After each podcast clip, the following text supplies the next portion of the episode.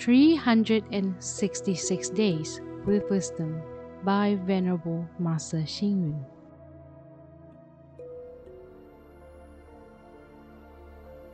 April 2nd. One with a measure of cultivation will have a measure of a refined disposition. The more tolerance one has, the more affinity one will have with others. These days, some elders often compliment teenagers for being gifted and versatile, intelligent and smart. These teenagers are multi talented and very capable. Often, they are internet savvy and they can even dance and sing.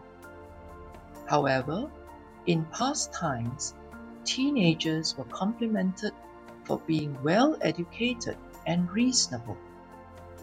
Well educated means one is educated and sensible. Reasonable means one is well behaved.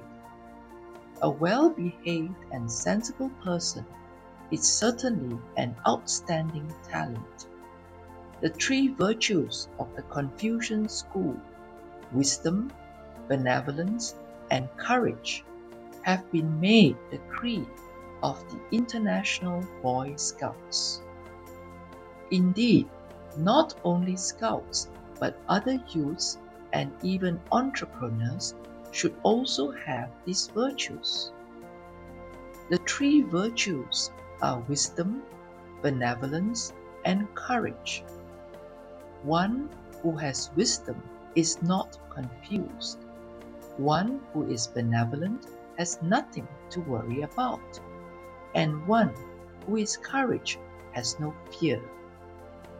If one is not deluded and misled by false understanding, speech, and knowledge, not worried over gain and loss, success and failure, not fearful of hardship in the society, nor natural or human calamity, then this can be said to be a perfect life.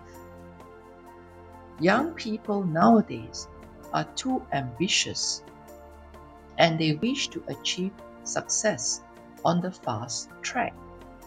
The saying goes every trade has its master.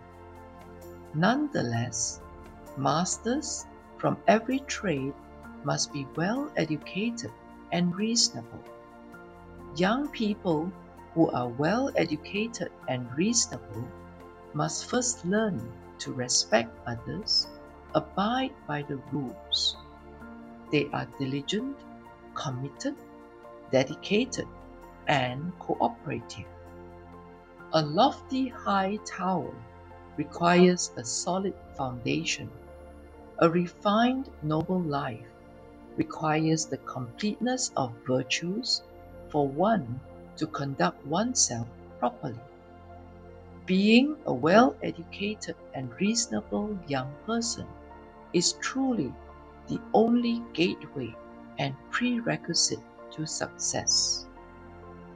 Read, reflect, and act. A lofty high tower requires a solid foundation. A refined noble life requires the completeness of virtues for one to conduct oneself properly.